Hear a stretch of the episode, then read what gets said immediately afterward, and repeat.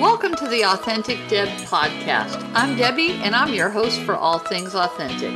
This podcast exists to bring people just like yourself from all over the world to share our stories, laugh at ourselves, and encourage each other along the way. Get ready to laugh, cry, and be empowered, but most of all, to be you, because being you is enough.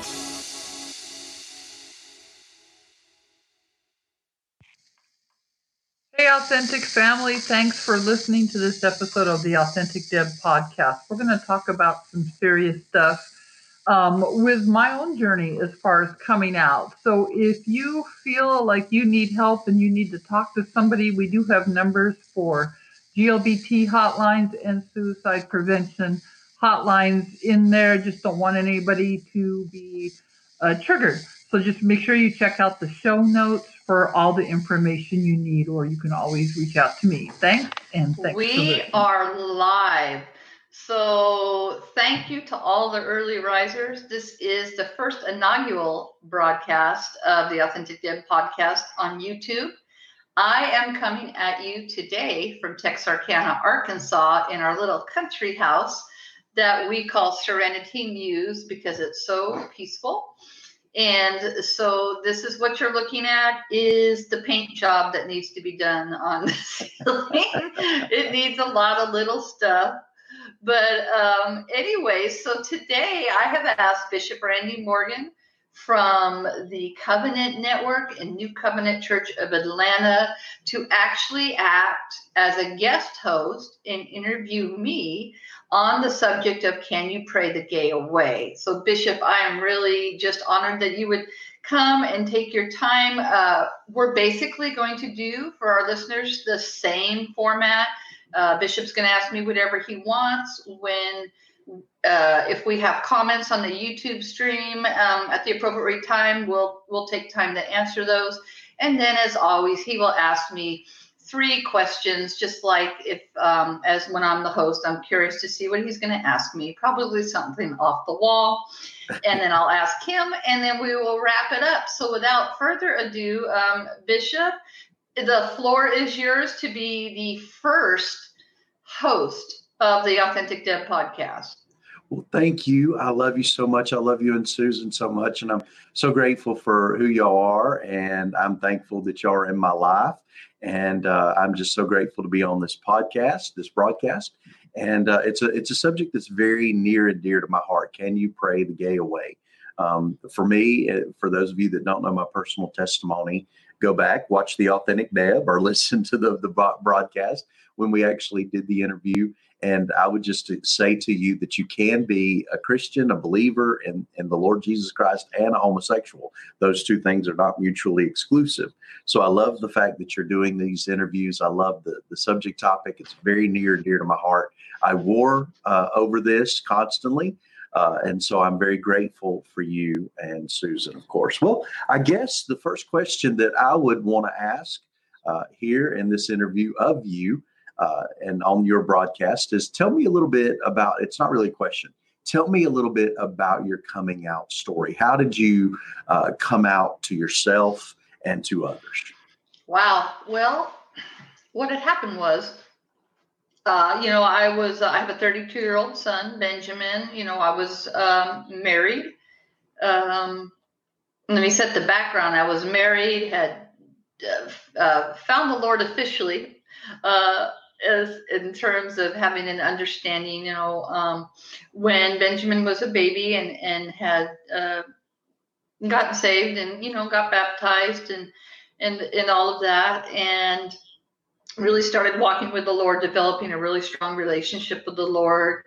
Got baptized in the Holy Spirit when I was 33, which I thought was appropriate for the age, and um, was just really immersed into into church, into the life of the church. Um, was on the ministry teams at, at church. I went to a church that basically used to be a vineyard, uh, and then it when vineyard went denominational, it just kind of went non-denominational. But it was a vineyard in every sense of the way in terms of teaching, and so that's all my background for teaching. Going down to the vineyard conferences, and you know John Wimber when he was still alive, and all of that. Um, loved the worship and all of that. Started playing the guitar and uh, was on a separate little women's worship team, a ministry team. I led worship at Aglow, my local Aglow.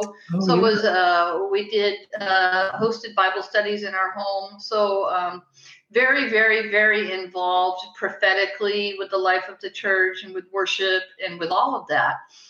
And in the middle of all of that, I'd always had a sense, so this is kind of just a trigger warning for people, that there were certain things in my background in my childhood that, that I probably knew needed to be dealt with um, on a sexual abuse manner. And I didn't really want to deal with it. Once I um, once I got filled with the spirit and all these other things started happening, you know, all these new things prophetically and all of these things, they really weren't new. It just all of a sudden I had language for it. I saw a vision. This is what happened. I was driving down the road and we were doing a Bible study at church, like a women's Bible study. And I heard the Lord tell me that I needed to deal with my childhood. And I felt this just trembling inside, like, Mm-mm-mm-mm, you know.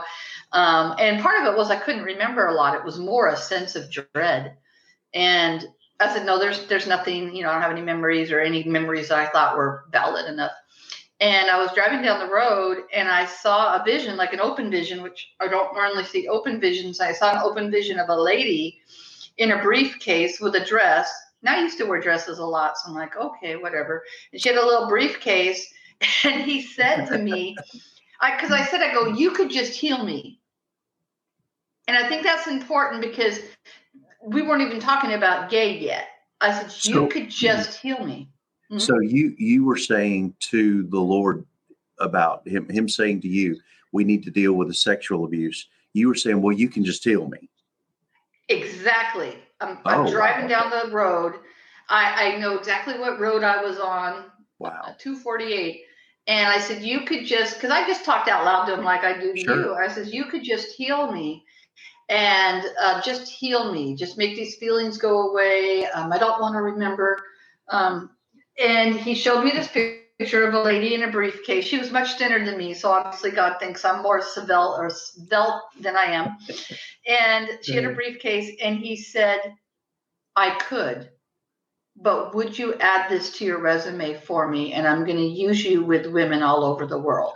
Wow. Wow. Wow. Wow. And and I was like, well, if you put it that way. So so what happened was uh, I started going to therapy. hmm And I had a big deal with going to therapy because I thought good little charismatic Christian women don't have to go to therapy. Sure. Sure.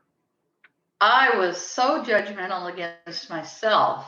hmm Now I'm a big therapy advocate. Go to Oh, therapy. absolutely. Uh, Me too. but I really, yeah, I really thought, you know, this is, I'm 33 years old, you know, and I'm like 33, 34 years old. I'm like, you could, you could just fix this. So I went because I know the voice of the Lord. Yeah. Even back then, before I was very young in the prophetic and didn't really even know what was going on, I knew that voice Mhm. always. And so I'm like, so I started to go to therapy. And frankly, once I started to go to therapy, I started to disassociate quite a bit.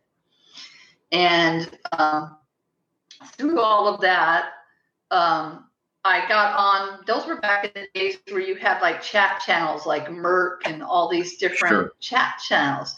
So I was trying to tell my um, therapist kind of what was happening to me. Like, and she didn't really understand she didn't have a framework for it so i started doing some google searches and found a chat room for people that you know had some childhood abuse issues and disassociative issues and through through that i met susan Mm. so long story short by the time that I realized I had feelings for Susan and the coming out, I was dealing, I was in therapy for the abuse. I was in denial about the abuse. I was freaked out about the disassociative stuff. And then I was having feelings for Susan. And I was so angry at God. So angry at God. And our relationship and all of that is like a much longer story. But through all of that, I remember when I met her in person, I had a prayer partner, and I said, they said, "Oh, you can't go meet her. She's a lesbian." Da da da da da. I'm like, you know, I have a lot of girlfriends. Why can't I? I just have this person as a friend. So they had all these boundaries. Okay, call me after you meet her. Um, no, seriously. when I say I was hardcore, little charismatic sure. housewife, I was. Boom. I get it. Totally get it. And many people probably watching this um, you know, we're relatively conservative to be a predominantly gay group with the Covenant Network, and and you know, there's accountability with dating and all of that. But it's it's amazing to me to to just hear it sometimes in the mainstream because absolutely some people can be so hardcore and uh, keep going with that. I'm sorry, I didn't mean to interrupt. Oh you. no, you, no, you're the host. You can. This is the authentic Deb. Hair's a mess. Absolutely. Hair's a mess, but I am dressed. You know that's yeah, you it. look great. No, you I mean, great. and I'm thank you. I am saying a very, you know me, I'm an extrovert, so I'm gonna just laugh. But it it was a very stressful time because I felt like I'm obeying your voice. Mm-hmm. You told me to go to therapy to experience the healing process mm-hmm. with abuse. And now I'm gay. that is fantastic. yes. And I'm going to hmm. look, I love Jesus, but I cuss a little bit for you. I'm not going to say a word. I'm just going to say, what the heck? right, right, right, right, right. What? Well, and and so you you did not realize any homosexuality within the context of your mind, not necessarily until you started down this process and you met Susan and you were kind of like, whoa. And I had almost I had one experience, not, not an experience. Susan is my one and done. That's what I call sure, her. Sure. Um, growing up, especially in my teenage years, people always thought I was gay. Oh, okay. And I could spot a gay woman. I could spot a gay man a mile away, not a gay woman. and in high school, I was at a basketball camp. I played basketball in the summer, and I had a boyfriend and everything. But the camp, uh, one of the camp coaches, I felt strongly attracted to, not like physically, just like attracted to, and it freaked me out. And she was definitely gay. I mean, she set all my radars off. And I was really strangely attracted to her. And I'm like, oh my God, oh my God, you know. And I um I remember I hurt my knee and she came in, it was all bloody and you know, it's basketball camp. And she came to like dabble it off. And I remember she looked me in the eye and there's this connection. I'm like, I'm good. And I like jumped off the table. I was 17 years old, bleeding and everything, you know. So I didn't have, but that was like, oh my gosh. But that was the only instance. Okay, so you you had this uh you had inklings, but it was not absolute. And so you were this believer. You were, um, you mm-hmm. said you were a housewife, that you actually yeah. were at home and you had a son, and of course, mm-hmm. Benjamin. And I'm yeah. going to ask you about him in just a few minutes. And mm-hmm. so you're, you're moving along with life. You're going to therapy. You're trying to get better in your mind, your will, and your emotions. You're, you're deconstructing some things. You meet Susan. Now, in, in the context of that, did you immediately come out to the church? Did they cast you out? Did you leave? How did your interaction with the church take place? So we fast forward into the drama of leaving uh, the marriage, and I don't know if you'll ask me. Ask me about it later about that process. But as far as coming out, uh, what happened was you know, and I had told, you know, Ben's father that, you know, I was having these feelings and all this. It wasn't like I just hit him up and said, Hey, I'm I'm leaving you, I'm gay.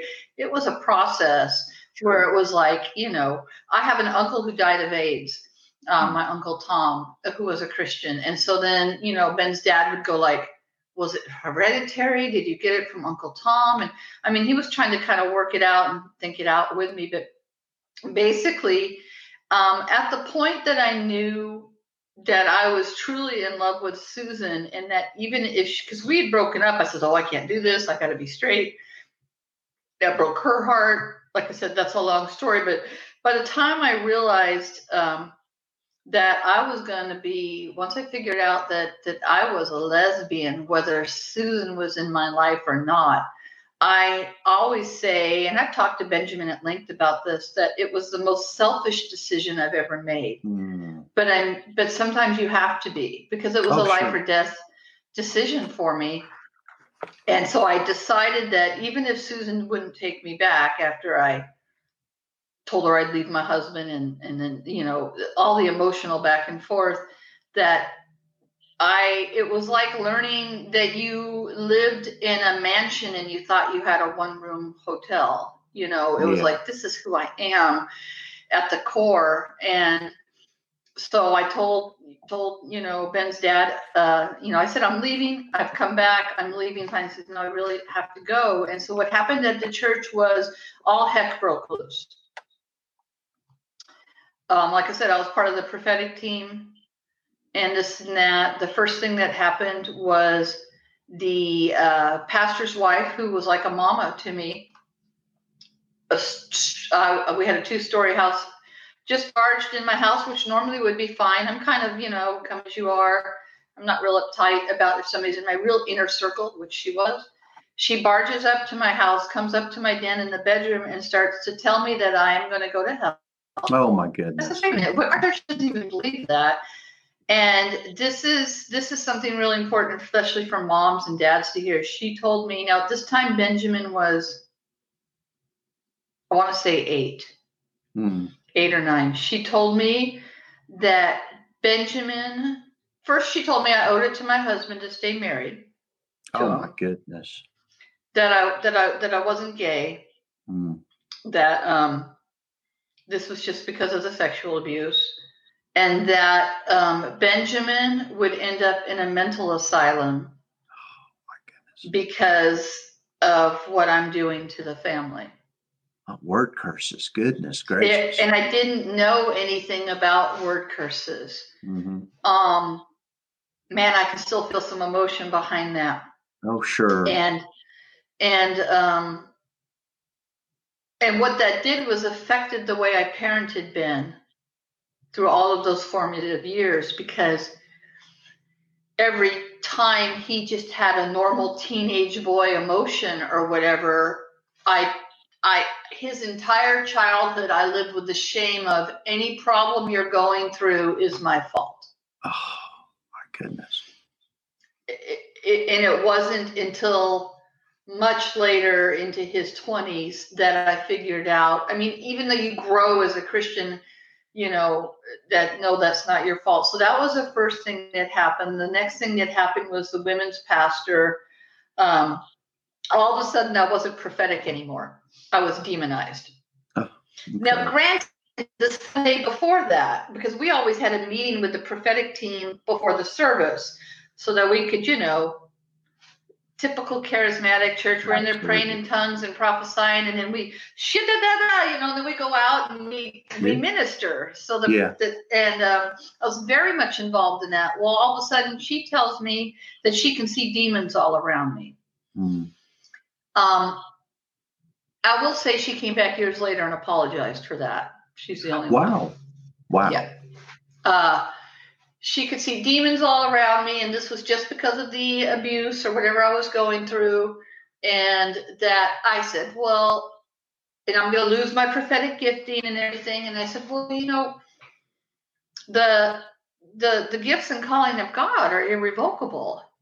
And she goes, well, now you're just splitting hairs. That's literally what she said to me. Now you're just splitting hairs. I go, Using the scripture to split hair. Okay. okay. that's what I said. I says, I'm quoting scripture. And I go, how is it that I was anointed mm. last Sunday when none of you knew?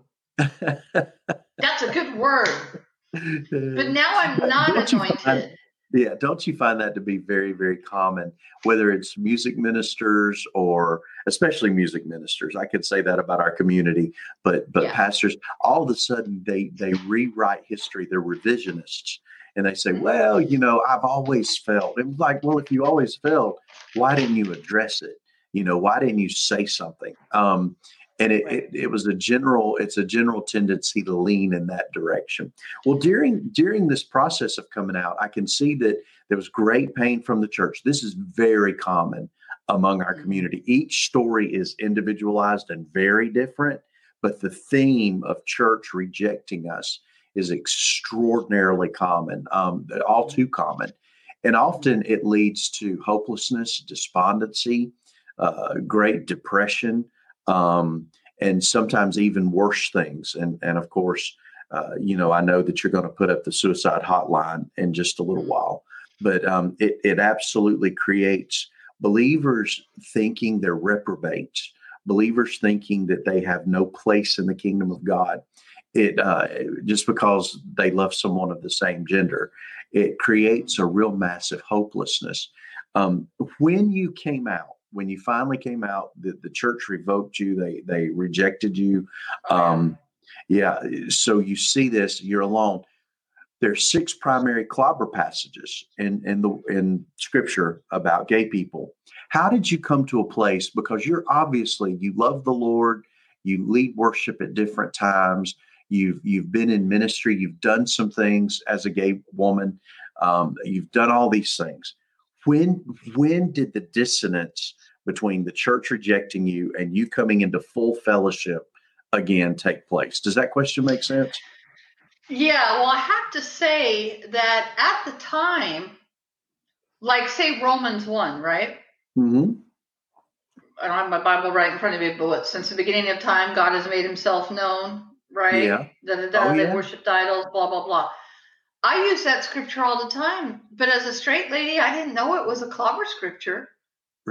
I, I, I, I'm an I'm an ex-Mormon, so I had Oh, a wow. ministry. Yeah. I'm a, I had a ministry at the church called Target Outreach, which is a ministry to Mormons, where I held monthly meetings and and and told people how to what not to say to their family members. You know, there's things ways to say things, Sure. and so I was in ministry uh, for that, and um, so yeah, I always looked at that about what I think it's supposed to be about, not worshiping idols and this and that. And and in fact, if you go on, it says as you once were, As you once were. you know exactly. So they're not talking about homosexuals; they're talking about the idol worship, and then the the the bear daddy. You know the the what's the word for it? But the the men who would take young boys under them and they would groom them like their own son, but they'd ask, yes.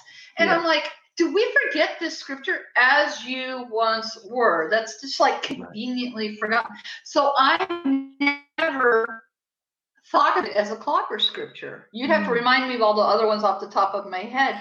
But Well- so for that one, I didn't have a problem. Yeah, Leviticus 18, 22, 22 something. The second one's in Leviticus. Uh, Romans, well, man shall not lie with man as with a woman. Yeah. Romans 1, It, Second Corinthians, Second Timothy. Yeah.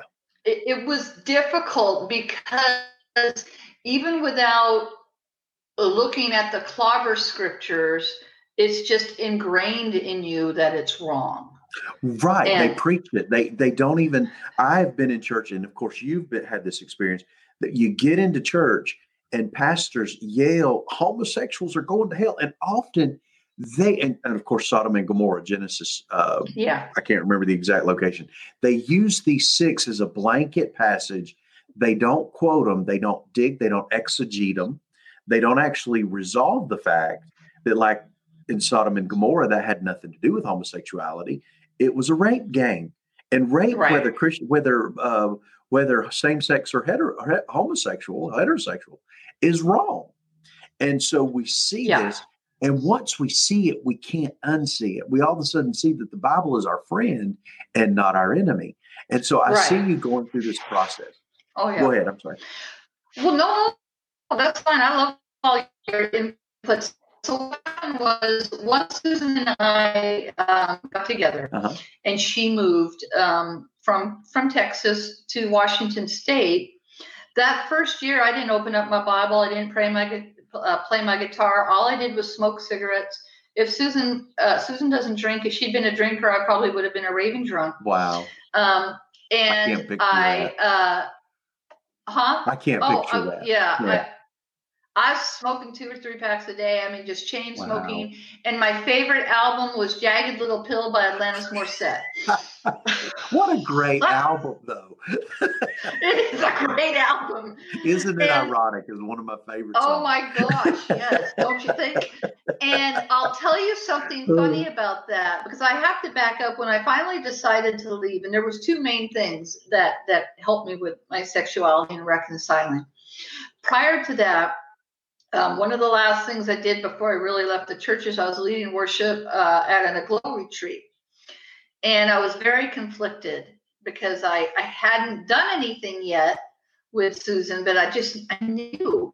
And I remember looking up to the it was a very starry night, and by this time I had started smoking because of the stress, and which is dumb for a singer. Anyway, so I'm looking up at the stars. It was a very starry night, and I'm like, I was so angry at God Mm. I was angry at God. It's like, you told me to do this. And now this is happening. And now I'm in this impossible situation. Mm. And I remember saying to him, I'm going to go over here. I think a lot of people say that. I love you.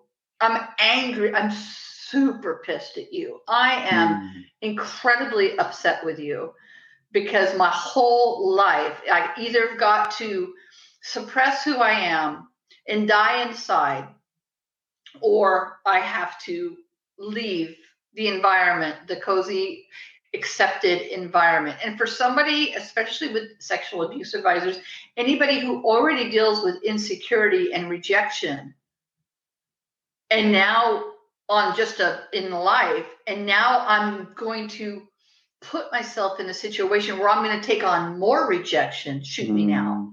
And I say that funny, but there was lots of times where I wanted to die. I mean, I would wake up and just go, "Can I have an aneurysm today?" Sure. sure. I, I was never brave enough to kill myself because I didn't want to die, but I didn't want to have to leave my family and put them through the shame. So right. I would literally look out my window and say, "I wonder if somebody will just have road rage and run me over. I wonder if I'll just and so uh, because I did not want to have to put Benjamin and, and, and my husband at the time and all of my family through the shame of having a gay mom, a gay wife, or this or that. So uh, suicide was a very real thing, although I just I didn't want to, you know. Right. It, right. It so I'll I'll put that up there. So it it was a very serious thing, but um, when the, the what helped me was when the first year the first year Susan and I were together, I didn't open up my Bible, didn't open up my guitar, did not play my guitar. Wow. Listened to Alanis Morissette on repeat, but every time I listened to her, I would break out in tongues. Mm, oh wow! And I was sure. pissed. It's very I was interesting. mad at God. Yeah. I am mad at you.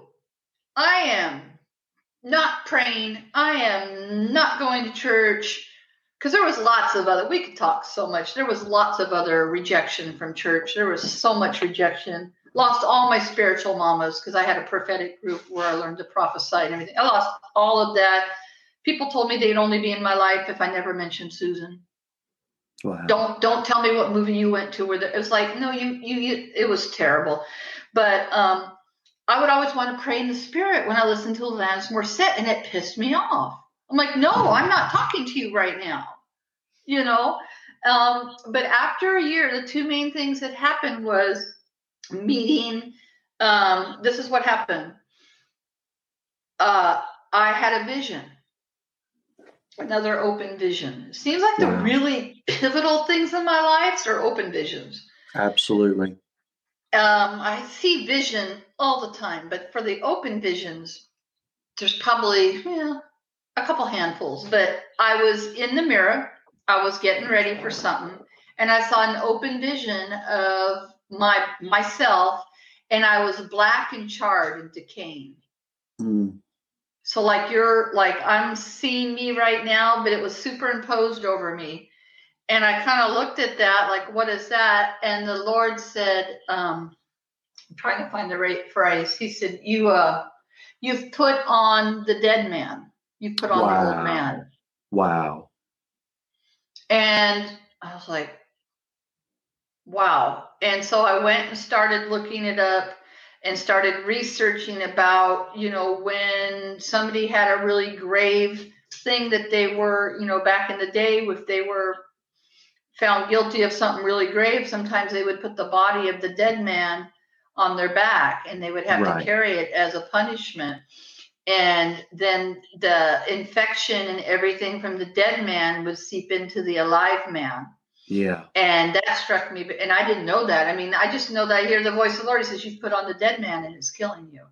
Yeah. And it was a wow. wake up.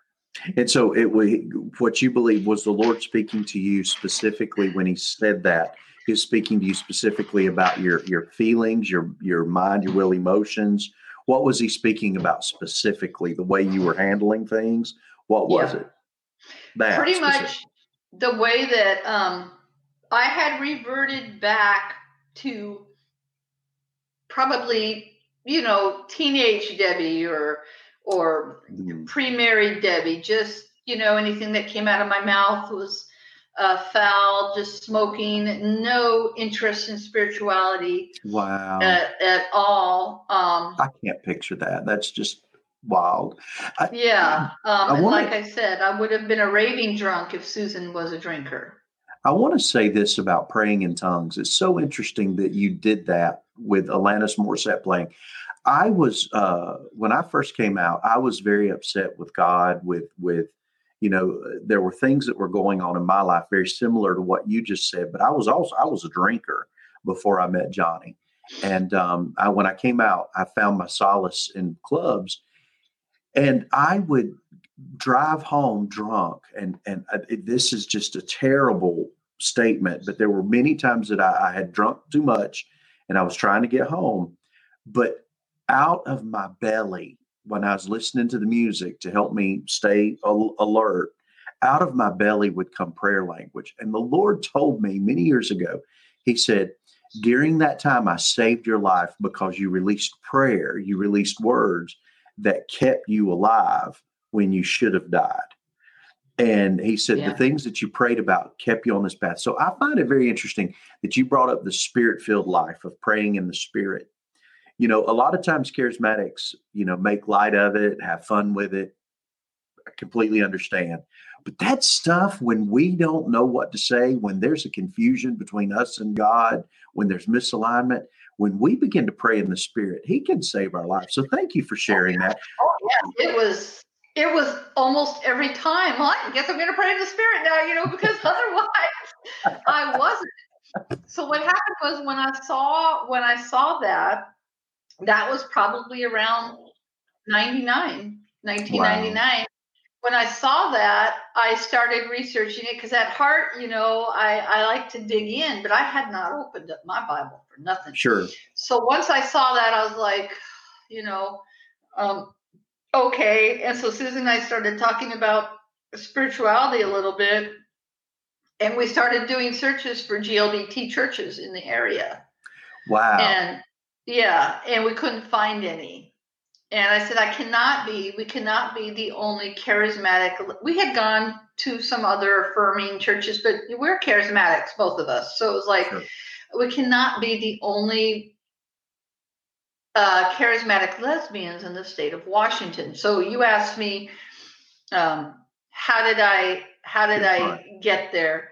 Two yeah. main things happened. So I did a search and I found uh, Apostle Dale's church. I can't remember if it was the Open Church. He had a name prior to Believers Covenant, and it said Washington, and so it was LGBT, charismatic. It was all out there, and I was so excited. And I clicked on it, and it said DC, and I was like, "You are freaking kidding me!"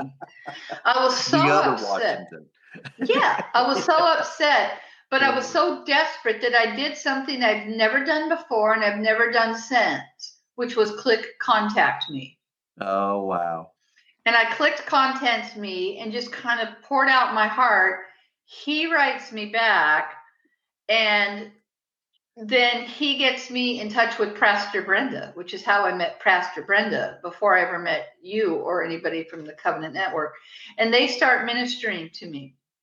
And then then he goes to the um, Star of Hope conference, which is now defunct, in Dallas, and he meets Pastor Juanita Gates. And he calls me and says, I have a pastor in your state who is opening up a little home Bible study and everything. She's charismatic, da da da da. Can I get you in touch with her? And I said, sure. And so we got in touch with Pastor Juanita. Wow. And uh, first, was, we were all excited till we found out she lived in Vancouver, uh, Vancouver, Washington, which is about three hours. Yeah. Well, here's another thing of a open vision. God is so good to me. I was so upset that she was so far away. Now we drive everywhere. You know, you and I, you know, we traveled on the Covenant Network. We went all over the United Uh, States. At the sure. time, if anything was more than an hour, I just couldn't stand it. Right. So I felt crushed that that she was so far away. And I was driving into our condo. And again, I don't know, the Lord, I think the Lord likes to speak to me in in showers and in cars where I don't have a lot of time to argue with him. So I Um, get that. I, I, I was complaining. It's so funny that there's certain things I know the stoplight I was at, all these things I was complaining and why this is just so blah blah blah blah blah, and I'm just word vomiting. You know, God is like, get it out, daughter, hurry up so I can talk to you. You know, and I saw a vision. of maybe sure I'm wrong. Naaman, correct? Naaman, what was that? the Naaman? leper. Oh yeah, yeah. Naaman, Naaman the leper, leper. and going into the water to be healed. And I heard the Lord say, I'm driving, I'm seeing this open vision, and He very clear, He said to me, How badly do you want to be healed? Wow. And I just looked up and I went, I guess I'm driving to Vancouver. You know, and it was like, okay, Lord, you know. And so Susan and I started driving down there on Friday nights. We would spend the night and come back Sunday. Through that, uh, Dale had his first conference in 2000. The believe the the Glorious Church conference. I was there. I remember that. I know that's where I met you, Yeah, Bishop yeah. Bonnie Radden. Um, Uh-huh. I met, oh my gosh, Zoila wasn't at that one.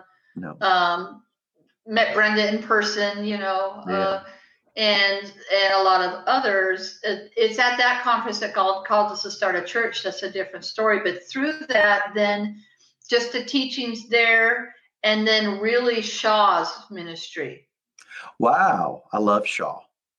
Yeah, and Shaw's ministry and her CDs, and just through those network of people starting to come uh, more to terms, more to terms with it. I can't say that I ever really dug dug hard into the clobber scriptures, but I got teaching, like what really happened at Sodom and Gomorrah. You know, Right. Now, did you you you actually did was Shaw's CDs the the DVDs that she did were they uh, things that you listened to early on? yeah, yeah. Now- and I went to things in person with her. Okay. The funny thing about those DVDs, they were recorded at New Covenant Atlanta, and I did uh, not know that. Yeah, so we love Shaw. We're fans of Shaw. Every time we see those DVDs, I recently inherited uh, some things as a gift from somebody, and in that box there was these DVDs of Shaw, and I was like, "Oh my gosh!" I remember the day these were recorded at the church. So I, I just love that. If anybody can get a hold of those DVDs, I Yeah. strongly encourage you to Shaw. Yeah, I'd like to find her again. So all of those things of just being back around and affirming, affirming people um, was really, really, really helpful in in terms of that. But it was really, um, you know, was interesting. Um, we know we have people like Kathy Baldock, you know, straight straight allies. Um, there are certain things I think in life that it's your either your calling or you're not right, right. and that you have energy for or that you don't.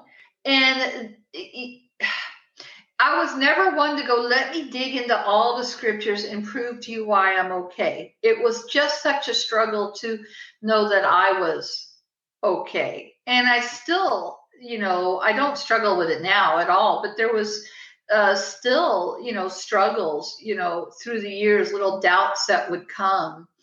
And at some point, God would give me these little God hints all along the way. Like we went to, um, we were at a conference. We used to go to a lot of conferences, um, prophetic conferences, you know, and we would just not hold hands or this or that. You know, we would go and get fed.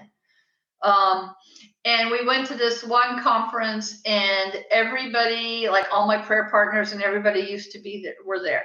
All my old mm-hmm. prayer partners and everything. And so I always felt like, you know, if I saw somebody old from church in the store, I would turn the other way because I just didn't want to. I know that feeling.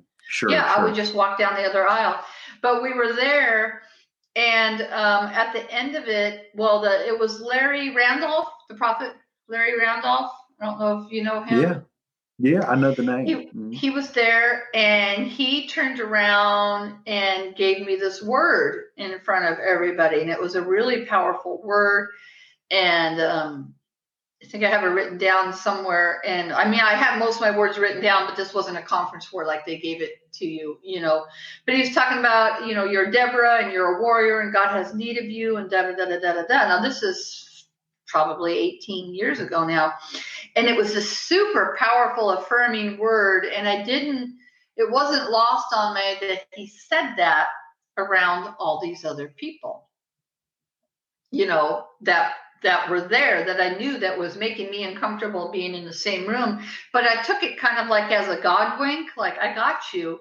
Yeah. And then at that same conference on the very last day, um, because my old prayer partner was there, and I said, Can we just, you know, could you just love me? I remember like getting real vulnerable, like, could you just love me for me? And she kind of got soft and said, Yeah, but you know, our relationship never really went anywhere, but there was this moment of vulnerability. Like, I know that you don't agree, but could you just love me? It's like, it was like me saying, my God, I just need to be loved by this, my church yeah. family. This right here, what you're touching on right now is, is the real deal. Um, loving without, uh, see, we can discern something in someone and not love that part of them. Like, for example, there there are all kinds of things that people can feel about me disagree with me about but they can still love me and i can love them. And love it, this uncond- this concept of unconditional love has to be led of the spirit. And so mm-hmm. i hear you saying this this right here is the the, the real crux of the matter. You know you can ju- people come to me all the time and say how do you justify these six scriptures in the bible that seemingly talk about gay people and I say, before you answer that, let me just tell you something. You are loved, number one. And um, number two, you just have to experience that love for yourself. So before we go into those scriptures, before we get up here, let's get down here. And that's so much about what I hear in your testimony is that you yeah. dropped to the here before you got up to the here. Yeah. Um, and so I'm so grateful for that. Now, let me ask you this you had laid down mm-hmm. your guitar uh, yep. You had completely distanced yourself from that because you were upset with God. There was all this uh, stuff inside of you that had not, you had not. I want to say this, mm-hmm. and I don't mean it the way I say it. There there was stuff you had not forgiven God. And and I, anybody yeah, listen to that? Yeah. I don't want you to I don't want you to go because God never needs forgiveness because He's perfect in all His ways. But sometimes we have to let go of our offense with God yes. for something. But but you ha- you held on to this. Your guitar was put away. Your psalmist anointing was put away. Um, you were smoking listening to Alanis Morissette, um, which is a great album. like a sailor, yeah. All of that. Uh, every time Susan kissed me the first year when she'd come home from work, she'd give me a little peck, I would start crying. Oh my goodness, bless your heart. And I would cry because it felt right and I felt guilty. And so, yeah, and you you went into this season of the spirit filled movement. You met Apostle Dale Jarrett. You you mm-hmm. met Pastor Juanita. God love her. I love her so yeah, much. I, she's with the Lord yeah. now. Yeah. Um, you, you went into all of this. The prophetic was key in your life because you heard from God. You had prophetic voices that had spoken into your life. I hear this about Larry Randolph prophesying, mm-hmm. speaking into your life. It built a foundation. On a scale of one to 10, how this is a side question. Then I want to go back to my train of thought there. On a scale of one to 10, how important would you say the prophetic was in rescuing your life? 10. Okay. All right. And people need to hear that because, you know, prophetic utterance is one of the most important things anybody, especially us as gay people, um, LGBTQ people, we need the prophetic voices in our lives. But Okay. Yeah. go ahead. No, you go ahead. You're about to say something. I wanted to share why I say 10. Okay. When I was still married and a little aglow house worship, uh, house, house, you know, worship uh, leader and all of this, Susan wasn't even in my life. She was several years removed. I was at a women's, uh, uh, women's, you know, a women's meeting in the morning, different church, very prophetic, prophet, pastor. And she was uh, doing her Bible study, and then at the end, she started to prophesy. The awesome thing was when I was a brand new Christian, I was like, oh, pick me, pick me, pick me. And then I had grown to where, oh, you know, bless you. I'm glad you got that word. Oh, I'll take that. You know, and I, I progressed from being needy to just being able. So I was at this progression point of my life, like, oh, that's awesome, you know. And I was sitting in the very back, and I have this one all written down because I got the tape. This is probably at least a couple of years before I met Susan, before I started going through therapy, before I'm just straight. Okay. I am a straight little housewife with my cozy Christian community, Mhm. not an ounce of anything. And she turned to me, I'll, I will send it to you if you ever want it. She went, Sing, O daughter of Zion. Now, I wasn't even on the worship team yet. I was just piddling with the guitar. And she said, For the Lord would say to you that I've called you a prophet, a prophet of much music. And she said, You have been, um, oh, what did she say? She goes, You have been thrown out and cast out because you don't fit what others are and she and she went on and on about she goes you are basically misunderstood and this and that she goes and they have thrown you away but at, hear my voice you will minister to the throwaways Wow. Praise God. yeah and she went on for other stuff um, And see, I find that to be so exciting because the prophetic, I was introduced to it when I was in my early teens and it it it saved my life. And for those that let me ask you this, for those who don't understand what we mean when we say prophetic, that their only mindset, their only thought is, you know, uh prophetic means the book of Revelation, I think, or something way off in the future. What is your simplest definition of the prophetic? my simplest definition of the prophetic is something that encourages you and and edifies you that that comes from the spirit of god to a person. Amen. Amen. I love that definition. That would be my definition. When God speaks through somebody to somebody for something Mhm. and um, to edify them, to build them up, to strengthen them. And so, you know, a lot of times we use these words and people may not understand what they are, but I, I hear in your life something that I hear quite common in coming out stories is that God used people to speak into our lives, but a lot of that was revoked when we came out. Uh, We thought it was, they thought it was. But see, I hear in your testimony this morning, and I just love this, that all the words that were spoken over you still stand. yes And that thrills me. Um, it thrills me. Go ahead.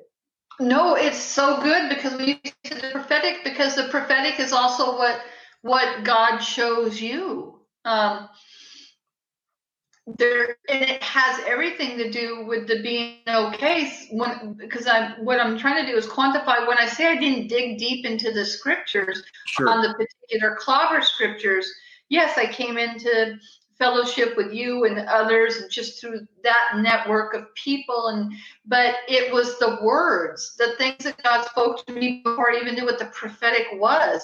When i was i'll tell you a sidebar story because these it's like god god who knows all sets you up yeah. to handle what is coming. When I was a very young mom, brand new in the spirit, just baptized in the spirit, Ben was still, you know, um, he was young, younger, and I uh, my mornings were spent just worshiping in the house, and I was a housewife and dancing around the room. And I used to dance around the room. I had some messianic music that was Hebrew and English. I would I would open up my eyes and be up against the wall. I don't even know how I got there. I was just a closet dancer in our big living room, and I had this very kind of scary, weird experience when when I would go to worship when I was younger I'm 57 now. So when I was younger, I would turn off, we didn't have cell phones, uh, but I would unplug the phone, the physical phone, and make sure everything is turned off because I dedicated all that time to the Lord. Ben's dad Amen. for work, and I would just pray in tongues and dance all over and journals and journals of seeing visions and looking up what they mean and colors. And I did all this self stuff on my own. And uh, the phone went off and I stopped and I'm like, wait a minute, the phone's not plugged in. And the, the phone started going off. And um, all of a sudden I got kind of scared.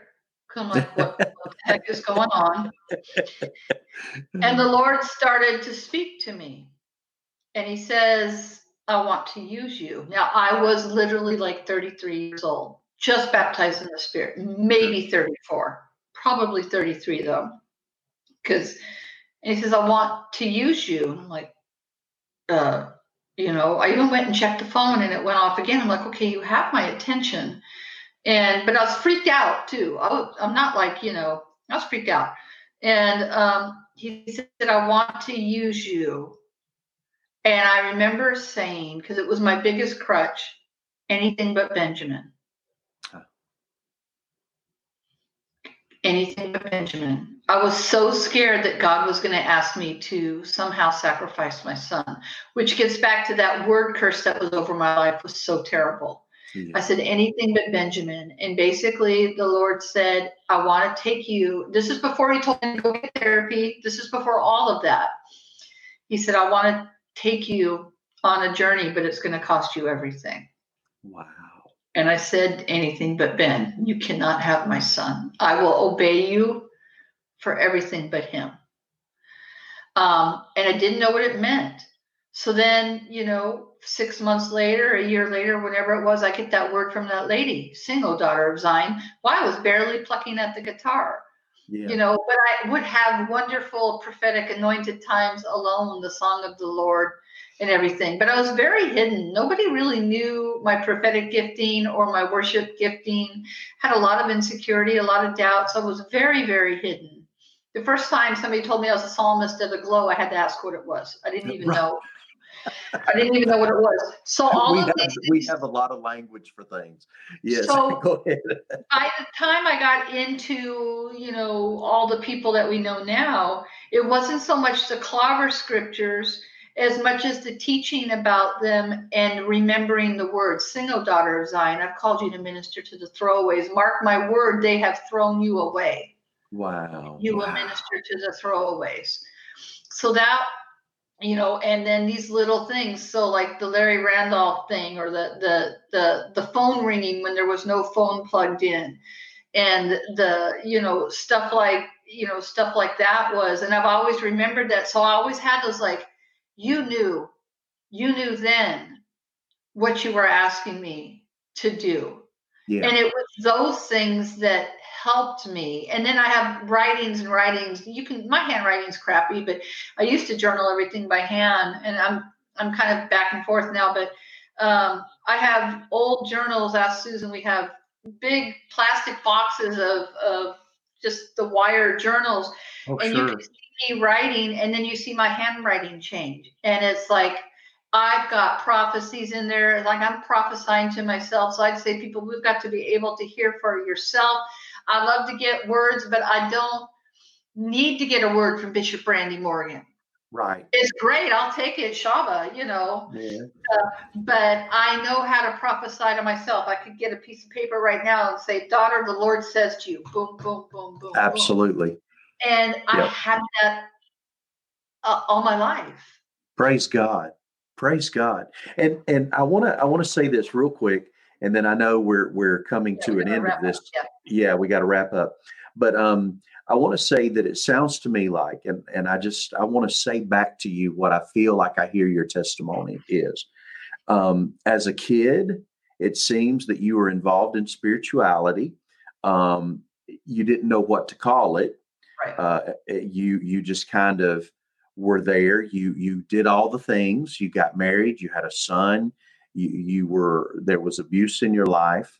And I'm not trying to to uh, shortchange your testimony. I'm just trying Right. to summarize it Just trying to you, you had a son uh, you moved on through the years you you as you began as god led you as god led you down a path of deliverance and healing of freedom internally you found out you were a homosexual in that process. So you were a god led you into discovering your sexual orientation.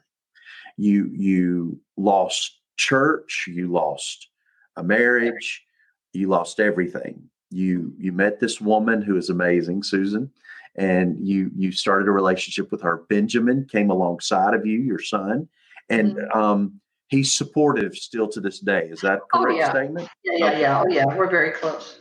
and so as you came through this, the Lord yet again began to deal with you, put right people in your life, brought you up and out of all of this oppression, depression, sadness, rejection, and restored your psalmist anointing, Mhm. restored your heart for worship, uh, Mhm. restored your family, restored your church in your life in Mhm. so many ways, not in every way, Yeah. but in so many ways. Right.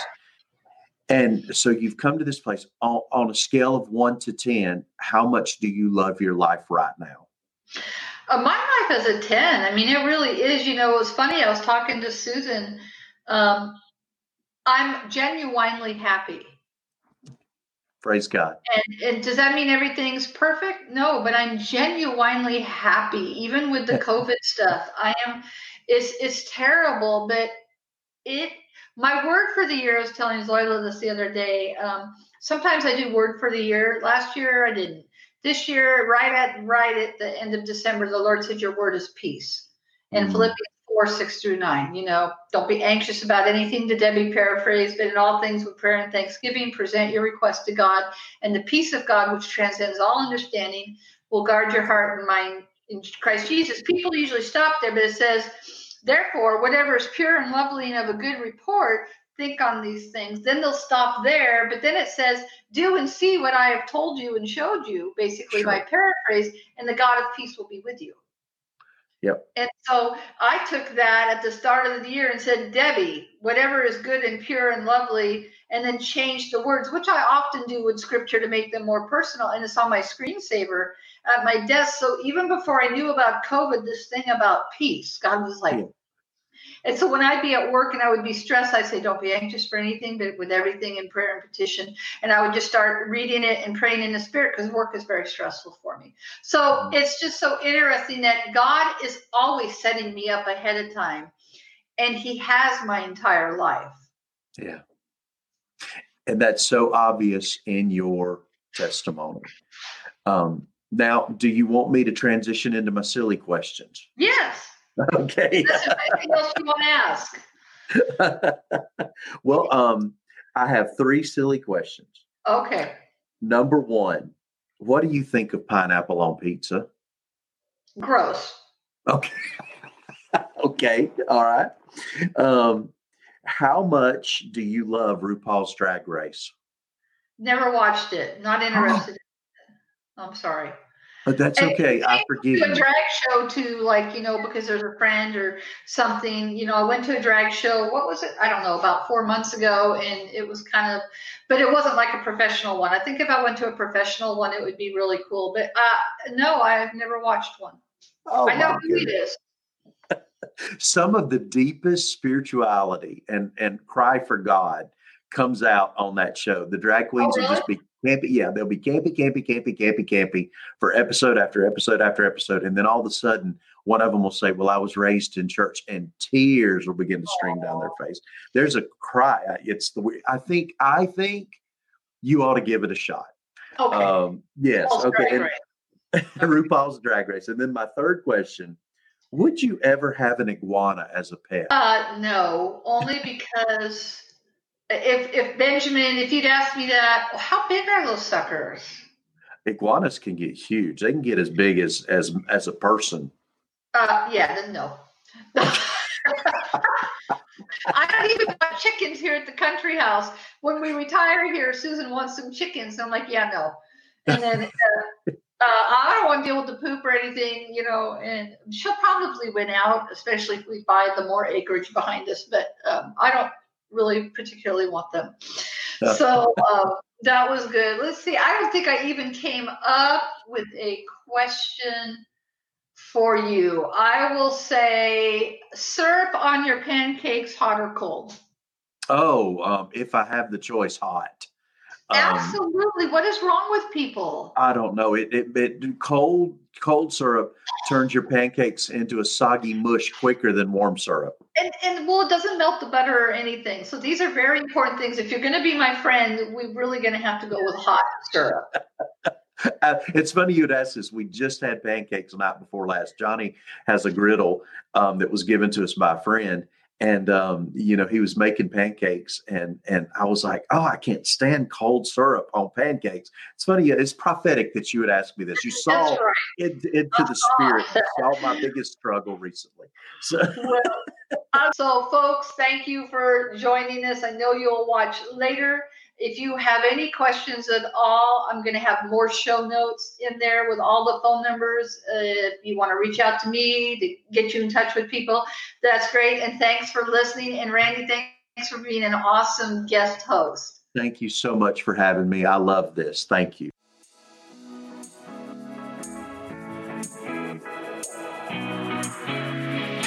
Thanks for listening to this episode of the Authentic Deb podcast. Make sure to subscribe to the podcast and connect with me at authenticdeb.com. There you can book a session with me and request to be a guest on the show.